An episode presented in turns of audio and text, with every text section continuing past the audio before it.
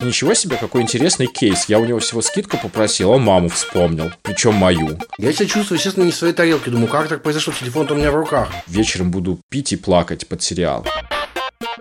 Всем привет, с вами подкаст «Потрачено». Это подкаст о том, как покупать с умом и с удовольствием. И я, ведущий этого подкаста, Павел Федоров. Согласно исследованию, проведенному одним коммерческим банком, большинство россиян постоянно ищут товары со скидками. Это 81% опрошенных. Эти люди пользуются программой лояльности, например, тех же продуктовых магазинов. А еще 63% россиян, согласно другому опросу, очень даже не прочь покупать в черную пятницу, когда официально даются очень большие скидки. Сегодня наш эксперт и гость Илья Синельников, предприниматель, преподаватель, автор курса о переговорах в бюро Артема Горбунова. Илья, привет. Привет. Мы сегодня поговорим о том, как просить скидки и чего не стоит делать, если вы решили поторговаться с продавцом. У Ильи есть э, статья в Тинькофф журнале на эту тему. Илья, скажи, пожалуйста, а как часто ты сам что-то покупаешь со скидкой? На самом деле парадоксально, но не очень часто, потому что иногда мне просто лень торговаться. Но все значимые покупки почти всегда со скидкой. А какая самая крупная вещь, которую ты урвал с какой-то скидкой, желательно побольше? Хороший вопрос. Мне кажется, что в абсолютном выражении самая крупная скидка была, когда я покупал автомобиль, а, потому что на автомобиле, в принципе, обычно дилеры готовы давать скидки. Если знать, как это сделать, можно получить очень хорошую цену. И будучи в Америке, где я живу последние 7 лет, а, мы снимали однажды летний дом на 2 месяца, и там тоже я получил скидку по-моему, 35%, что в абсолютном значении было там чуть ли не несколько тысяч долларов. Слушай, отличный, отличный пример. Э, у меня пока самая большая скидка – это 50 тысяч э, у продавца квартиры, когда брал ипотеку. У тебя бывали ситуации, когда с тобой начинали торговаться? И как ты себя в этой ситуации вел? Миллион раз. И мне кажется, что самое интересное в этом – самим себе сказать, что когда с вами торгуются, это совершенно нормально, вас никто не хочет обидеть, а, унизить или еще что-нибудь в таком духе. Поэтому, да, конечно, со мной торгуются очень часто, в том числе, например, а, я веду всего раз в год курс по переговорам и отношениям с клиентом. Ну и у нас там одна тема на курсе про скидки. Конечно, некоторые просят скидку даже и на сам курс. Мне кажется, это очень мило и, и правильно. И любую вещь, когда ты продаешь на Авито или в Америке есть аналог Craigslist, такой же сайт – ну, не поторговаться — это скорее странно, чем наоборот. А как правильно торговаться, когда ты что-то продаешь? На самом деле, с одной стороны, можно привести много правил, с другой стороны, никаких правил здесь быть не может, потому что самое главное, что мне хотелось бы посоветовать всем, кто оказывается в роли продавца и с вами торгуется — несколько вещей. Во-первых, не надо думать, что если с вами торгуются, на вас как-то наезжают, вас пытаются припереть стенки, оскорбить и так далее. Торг — это совершенно нормальная история, и все зависит исключительно от вашего отношения к этому. Если с вами торгуются, прежде всего вам нужно понимать, какая цена является для вас выгодной. То есть вот эту часть работы можно провести даже заранее, до того, как вы выставили что-то на Авито или на любой другой сайт. Ну, то есть, допустим, продаете вы, не знаю, там, телефон. Вы сами должны понять, что да, хочу продать за 15 тысяч, но за 13 тоже нормально. Это вам поможет не растеряться под давлением какого-нибудь очень искушенного переговорщика. А какую цену поставить? 15? 13? Может быть, 18, чтобы скинуть и показаться щедрым? Я бы поставил 17, понимая, что за 15 продать это хорошо, за 13 тоже еще нормально. Многие люди считают, что когда кто-то продает что-то с рук, вот на сайтах, рынках и так далее – в каком-то смысле люди уже закладывают туда место для торга. То есть туда уже закладывают вот это вот пространство для маневра в, ну, допустим, там 20% от цены. Я бы так и посоветовал делать. Конечно, это очень зависит от там, товара и вашего желания торговаться. Понятно, что можно поставить сразу 15 и, и никому не уступить и говорить вот 15 и только так. В принципе, так тоже можно. Но мне кажется, что для большинства людей, большинства ситуаций подойдет пример поставьте чуть больше, оставьте себе пространство для торговли, и всем будет приятно. Не секрет, что очень во многих странах а, не российской культуры и не западной в принципе, но вот восточной, азиатской, угу. ну и, и даже в некоторых западных странах, таких как Италия, знаешь, которые по темпераментнее, торг является не просто там чем-то оскорбительным, а наоборот, это является показателем, что вы уважаете продавца. И если не торговаться, в некоторых ситуациях это скорее выглядит странно, чем наоборот. И это может быть даже воспринято, что знаешь, как такой барин, типа, деньги кинул, типа, а мне все равно 15, 15, 25, 25. Что это странно, и не поторговаться, это наоборот, или выказать неуважение продавцу, или товару. Хотелось бы, чтобы после нашего с тобой разговора люди стали немножко к этому относиться проще, и я бы даже сказал правильнее. В правильнее я вкладываю именно понимание того, что торговля является разговором конструктивным двух уважающих друг друга людей, а не базарным. Знаешь, даже есть термин такой, типа как на базаре. Угу. Как будто торговля сама по себе это что-то унизительное. Или еще очень часто люди думают, что если торгуешься, то как будто у тебя денег нету. Ты такой крохобор, скупой или бедный, или все вместе, поэтому торгуешься. А если бы у тебя все нормально было, с самоуважением и деньгами, ты бы тогда никогда в жизни не стал просить, а можно ли дешевле. И вот это вот меня, конечно, такое отношение, э, я хотел сказать, удивляет, на самом деле не удивляет, но расстраивает, потому что оно в корне неверное. И если интересно, я даже могу тебе сказать, почему О, круто. у нас берется в России такое, потому что вот смотри, вот эта ситуация, когда люди не хотят торговаться, потому что им кажется, что это унизительно. И наоборот, когда с ними начинают торговаться, им тоже становится очень не по себе, они не знают, как правильно реагировать, им сразу хочется провалиться сквозь землю или отказать, а, они перестают там нормально, адекватно, рационально мыслить, стоит ли согласиться или нет. Вот это все связано, на самом деле, с одной, но очень-очень глубинной, можно даже сказать, проблемой угу. российского общества и культуры, которая связана с тем, что люди не умеют говорить «нет» друг другу, и они не умеют слышать «нет» и нормально воспринимать «нет». То есть отказ, который на самом деле совершенно нормальная там, часть диалога, совершенно здоровый, очень часто людьми воспринимается как личное оскорбление, именно личное. И из-за этого очень многие чувствуют себя некомфортно, прося скидку, потому что, естественно, когда ты просишь скидку, очень вероятно, я бы сказал, более вероятно, что тебе откажут и скажут «нет, скидку мы тебе не дадим.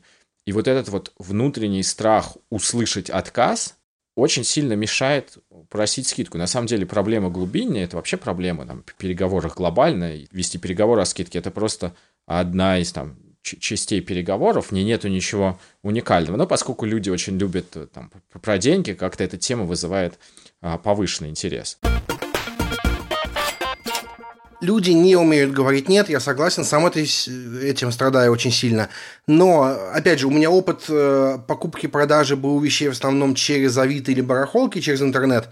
И очень частая ситуация. Ты что-то продаешь, э, ты не можешь продать это сразу, потому что нет спроса. Или например, я дачу продавать начал в январе, э, естественно, в январе никому дача не нужна. И у тебя висит товар долго-долго-долго-долго, ты в какой-то момент думаешь, ну, пусть будет тот же телефон за 17 тысяч, думаешь, ай, поставлю скидку, ставишь, например, 16. Товар уже долго не продается. Приходит человек и говорит, 10 тысяч заберу прямо сейчас. Ну, даже не 10, допустим, 11. Типа, чуть ниже, чем ты готов уже отпустить. И вот эта манипуляция начинается на тему, что, а может быть, и ниже продать, потому что, ну, все же заберут, а так лежит без дела.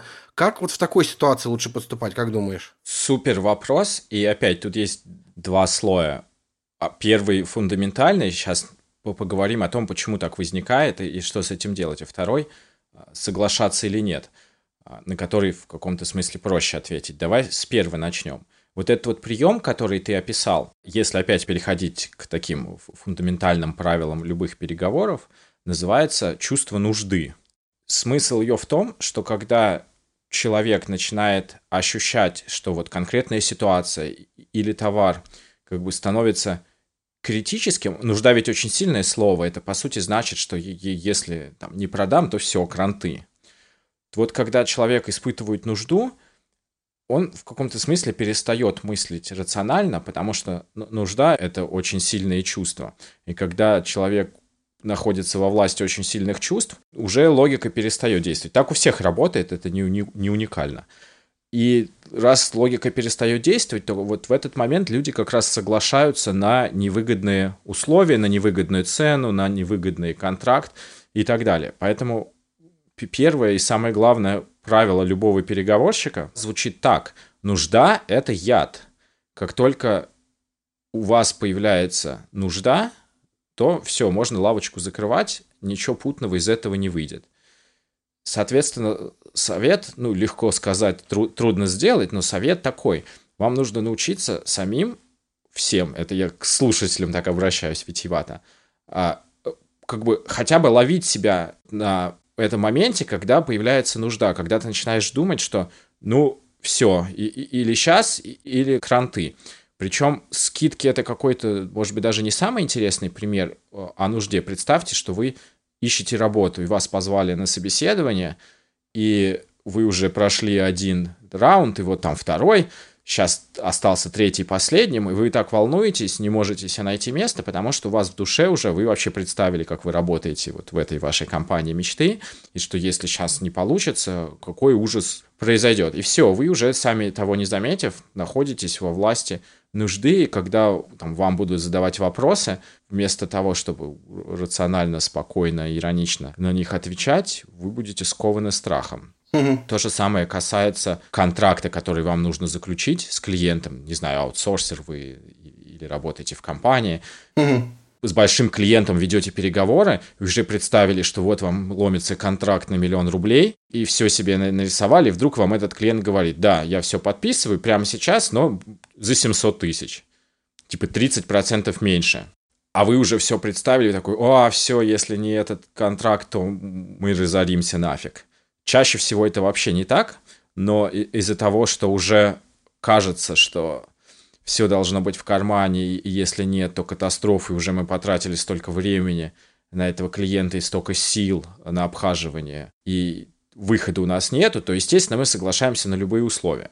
Это значит, что уже есть нужда, это значит, что уже переговоры зашли не туда давно, и, и надо было э, срывать стоп-кран и вообще думать, почему так получилось. Поэтому самая главная задача, а, поймать вот это чувство, что все, сейчас уже становится критично, у меня уже там нет пути назад.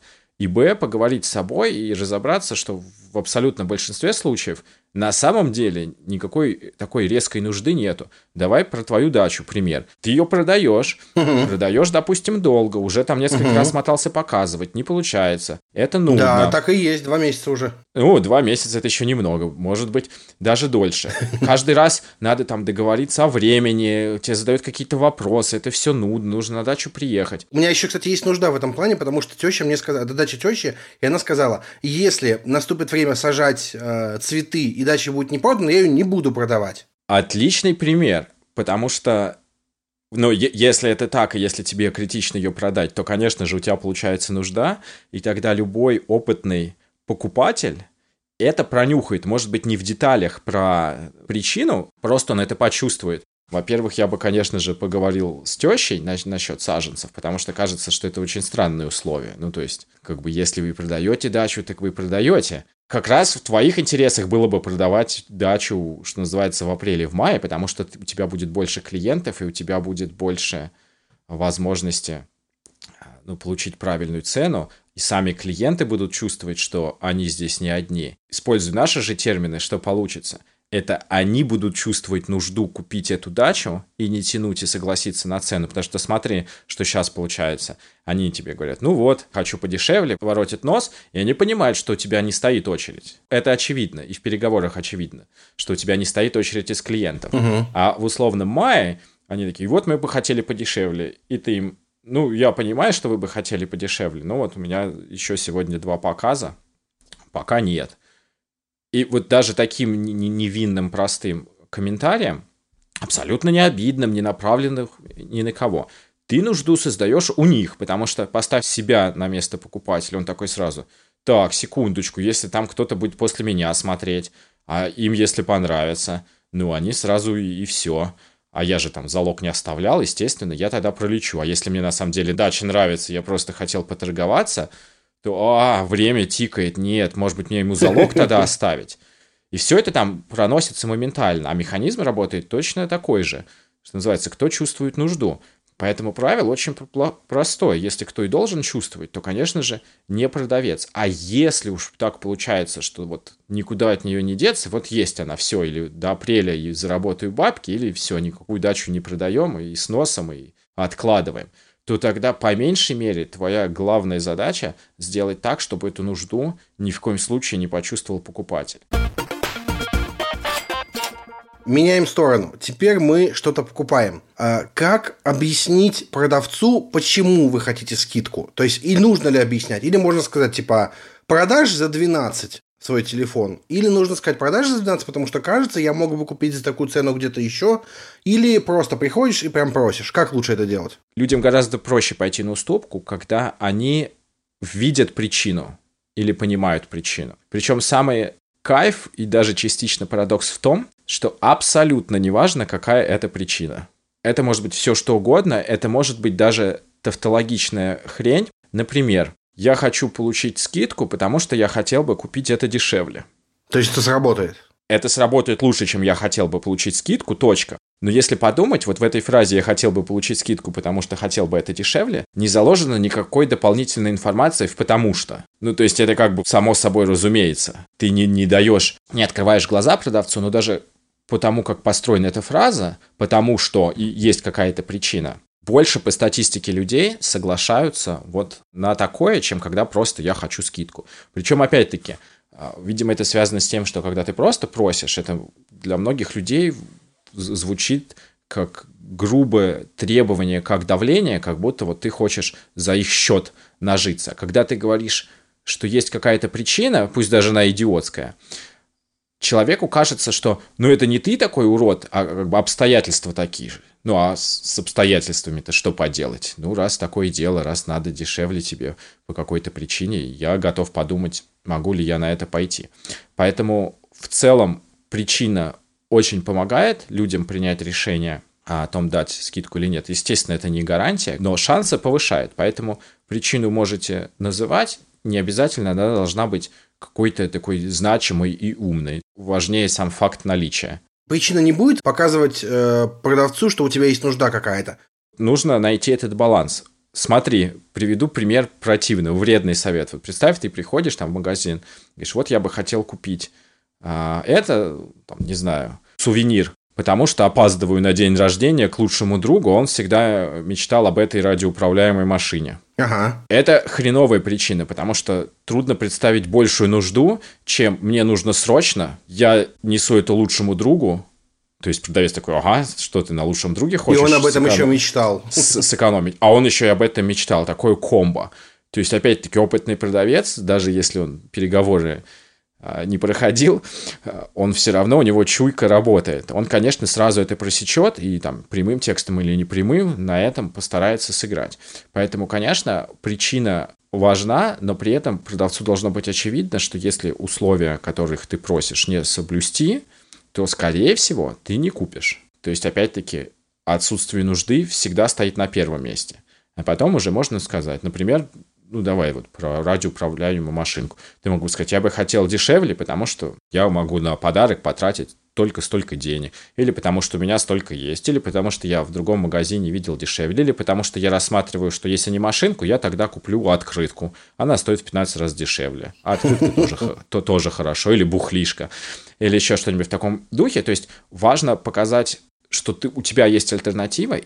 Именно это является признаком, что нужды никакой нет. Потому что если альтернативы нету, вот это тогда нужда. То есть или ты плохой друг, или ты сейчас покупаешь машину. Вот эту, ну все, куда деваться? Естественно, ты не хочешь быть плохим другом, и все это знают и понимают.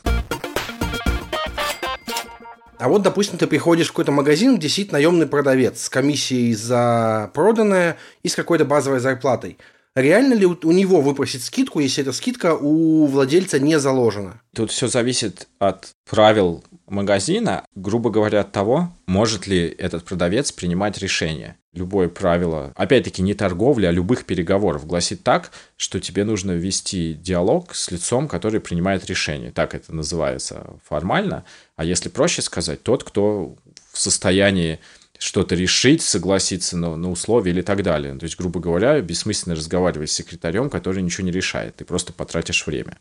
Поэтому, конечно же, в магазине э, алгоритм гл- глобально такой, если ты просишь скидки и понимаешь там по ответу или еще как-то, что на самом деле а, а человека не решает, то просто сразу вопрос, а кто мог бы мне помочь? А с кем это можно было бы обсудить? А я бы очень хотел получить скидку, я понимаю, что у вас нету таких правил, кто бы мог мне помочь? Вот у меня там уникальная ситуация. Это типа сразу причина. Причем, опять-таки, даже неважно какая, сама постановка вопроса на это подталкивает. И очень часто в магазинах любых, собственно, есть просто следующий менеджер, который готов прийти на помощь. Вспомнил э, лайфхак небольшой для тех, кто хочет покупать чуть дешевле, но нужны определенные условия. Нужен магазин, торгующий серыми телефонами. В этом магазине должна быть, э, должен быть терминал для оплаты картами. И э, вы должны заявить, что вы хотите купить за безнал – и вам, скорее всего, с большой если это серый небольшой магазин, с большой долей вероятности вам дадут скидку рублей 500, 1000 только за то, что вы дойдете до банкомата и снимете деньги. Потому что ребята не хотят платить комиссию, и они лучше дадут вам скидку на сумму этой комиссии, чем э, заплатят ее банку, у которого взяли терминал. Я не знаю, как это работает, но у меня в нескольких магазинах прокатывало. Очень странная история. Не то чтобы я хотел поощрять э, такую схему. Так, я под этим не подписываюсь.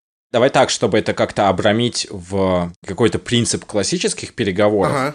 А, смысл здесь в том, что есть какие-то условия, которые покупателю типа все равно, ну то есть мне, например, все равно заплатить наличными или с карты.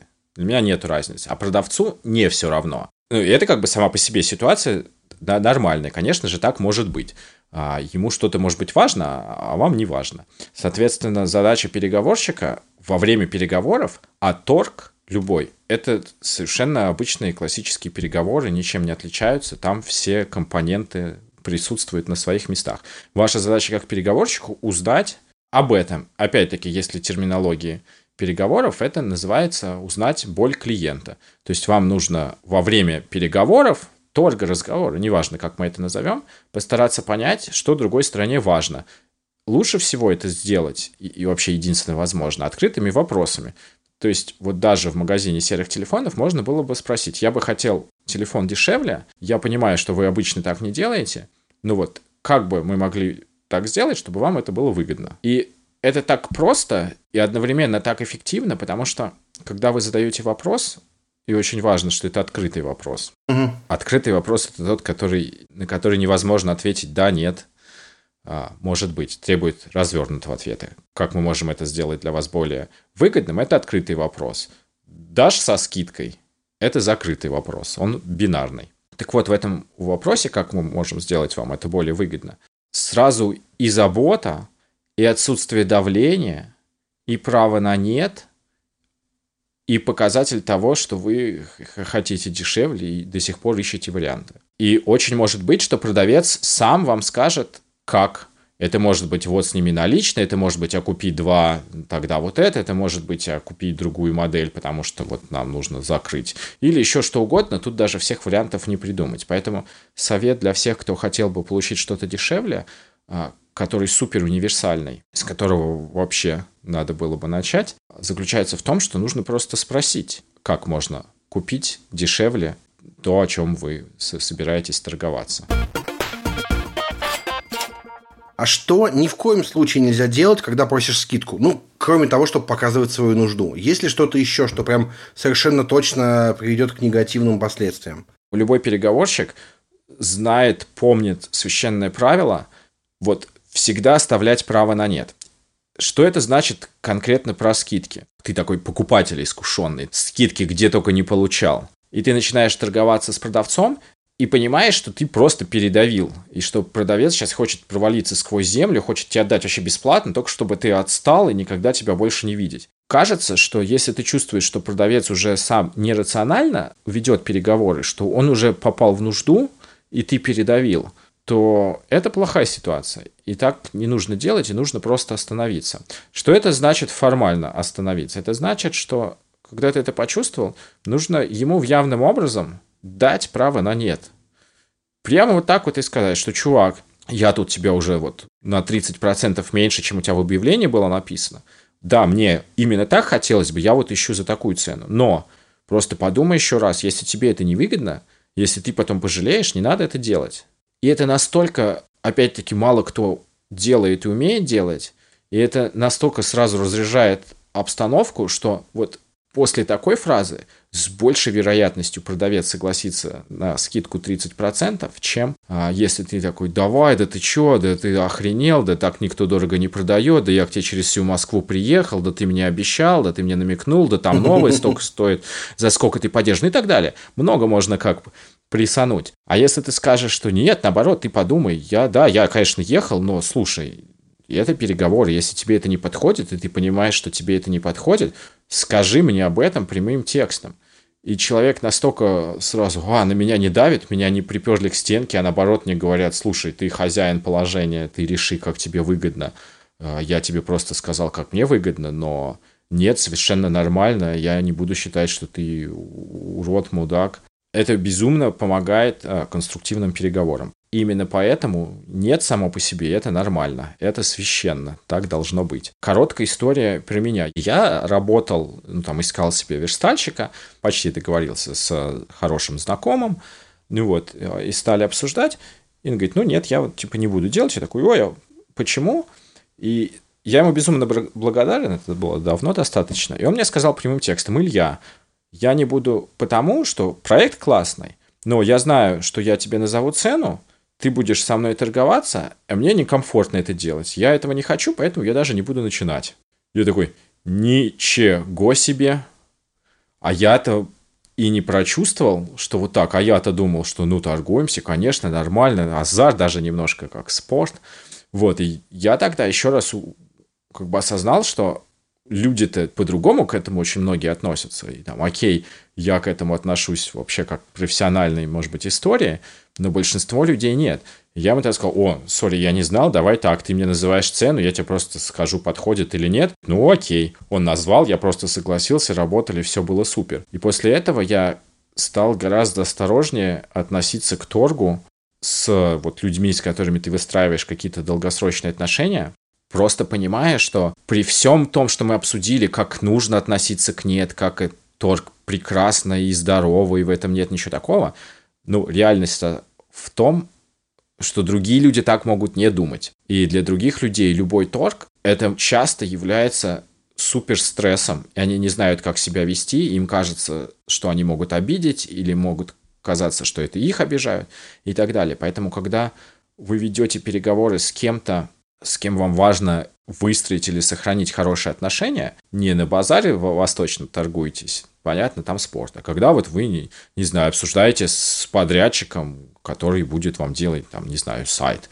или ремонт дома, с кем-то, кто явно не искушен в торговле и вообще переговорах, это ваша задача сделать так, чтобы переговоры были комфортны другой стороне. Не просто задача, это ваша ответственность. И поэтому, когда вы торгуетесь с кем-то, кто не готов или не умеет это делать, нужно быть безумно осторожными и вообще подумать, стоит ли так делать. И когда я говорю безумно осторожными, это значит, что нужно опять очень сильно, очень явно дать право на нет. И, например, в случае вот с моим знакомым, если уж мне прямо там приспичило торговаться, а ведь что значит торговаться? Это значит, что дешевле получить. А что мне так и надо было бы сказать, что, слушай, я понимаю, что ты хотел бы за столько и уважаю это, и наверняка это столько и стоит, а может быть даже дороже, и вообще никаких проблем нету, и если тебе не подойдет, я все пойму. Конкретно вот в моей ситуации, вот у меня там такой бюджет, например, или мне комфортно сделать вот за столько, а больше было бы некомфортно, и я с тобой не торгуюсь, а просто говорю как есть, если тебе эта моя цена не подходит, вообще никаких проблем. Она реально может быть ниже, чем по рынку, я это осознаю, и просто вот реально подумай, имеет ли это для тебя смысл. Я использовал прием, который называется травление лески. Вместо того, чтобы его убеждать, нет, ты соглашайся на меньше, потому что это тебе выгодно и так далее, я сделал ровно обратное – я ему фактически объяснил, что нет, может быть, это тебе невыгодно. Может быть, ты можешь найти вообще дороже даже, чем ты просил. И никаких вопросов. И поскольку я на него не давлю, а, а наоборот помогаю ему мне отказать, человек просто невольно начинает думать в обратную сторону. Что ну нет, на самом деле, что у меня сейчас время есть, я соглашусь. Но если он вот реально подумал и говорит, ну да, мне будет невыгодно, ну так и супер, вы помогли ему принять решение, которым он не пожалеет. Значит, так, так и правильно. Значит, не нужно ему соглашаться на меньшую цену, потому что никто счастлив не будет. Поэтому, подытоживая ответ на твой вопрос, очень легко в торговле и вообще переговорах передавить. Особенно если вы более опытный, более темпераментный. И в большинстве случаев никакого добра никакой реальной пользы вам это не принесет, потому что даже если вы один раз так сделаете, и человек согласится на ваши условия, а в душе будет понимать, что он просто дал слабину, ему это невыгодно, он это запомнит так или иначе, даже невольно. Или на вас отыграется, или просто работать с вами не будет, а вы даже не узнаете почему. Вот мне повезло, он мне тогда сказал прямым текстом, а он же мог просто сказать, Илья, мне там нет, не подходит. Я такой, ну нет и нет и не узнал бы, что это потому, что я все время торгуюсь, как последняя сволочь с ним. Меня жена купила где-то какой-то картридж для принтера за 300 рублей. Картридж не подошел к ее принтеру, она говорит, слушай, продай на Авито. А, слушай, Авито должен быть спонсором нашего подкаста, честное слово, я их слишком часто упоминаю. А, вот я поставил, типа, 300 рублей, он распечатан, но не использован. Я поставил 250 рублей. Мне пишет мужчина с моего города а, и говорит, а скажите, пожалуйста, ваш номер. Я номер никогда не даю, потому что начинают названивать всякую фигню предлагать. Я ему пишу номер, он говорит, хорошо, я приеду и напишу, и позвоню вам.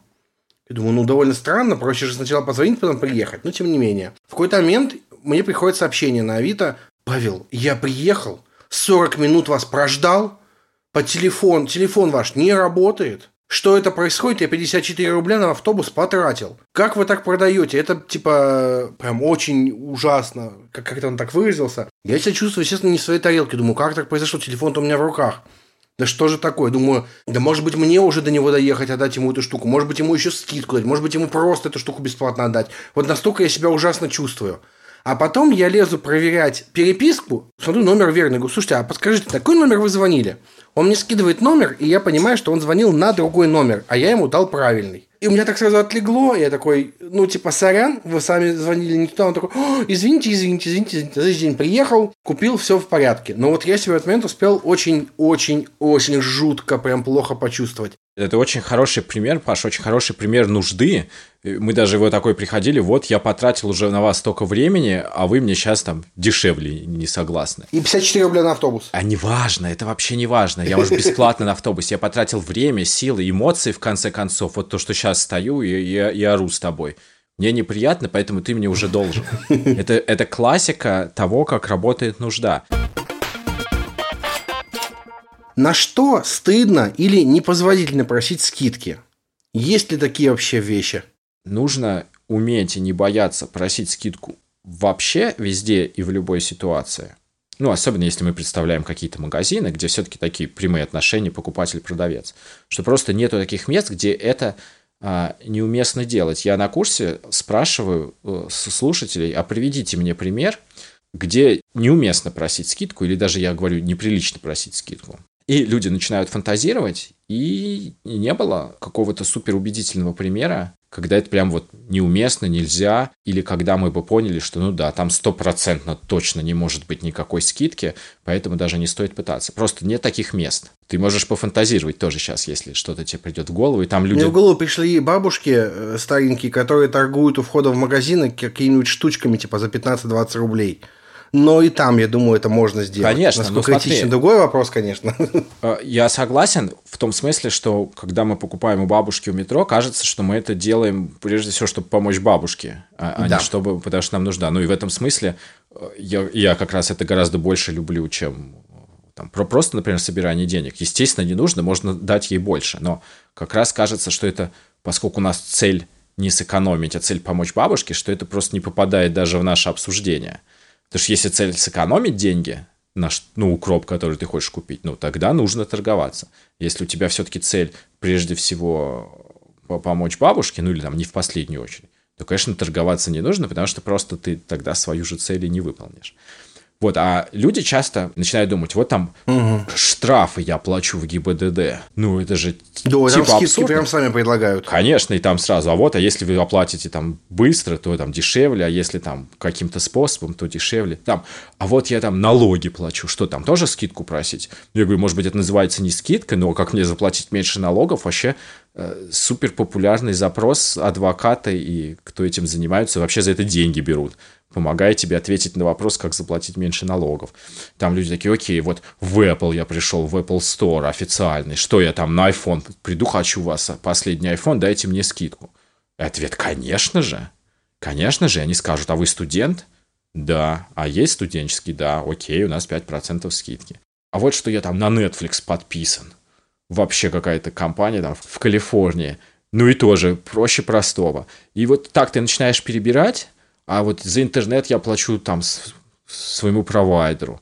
И тоже. А вот я там, не знаю, парковка, а, а, а ЖКХ и так далее. И получается, что что бы ты ни придумал, даже какие-то вещи, которые, ну, нетипичные, не, не на рынок я пришел за картошкой, понятно, что там торгуются. Там. А вот что я в супермаркет пришел, там можно, конечно, там вообще сам Бог велел. И кажется, мы в этом смысле упустили самый главный вопрос и самый главный совет, который нужно дать вообще всем отвечая на вопрос, как получить скидку на что угодно, самый первый важный, эффективный вопрос, который все должны вынести, совет вернее, заключается в том, чтобы получить скидку на что угодно, нужно попросить скидку на что угодно.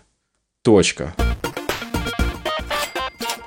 исключительно сложно придумать случай, когда так не надо было бы сделать. И более того, людям по-прежнему, вернемся к этой теме, она важная. Кажется, что если я прошу скидку, это я какой-то нищеброд, а вот типа успешный чувак или богатый чувак или богатый и успешный никогда в жизни просить скидку не будет. Или что там, не знаю, Стив Джоб по или там Илон Маск или кого там вам придет в голову, скидку будут просить? И ответ, да, конечно же, да.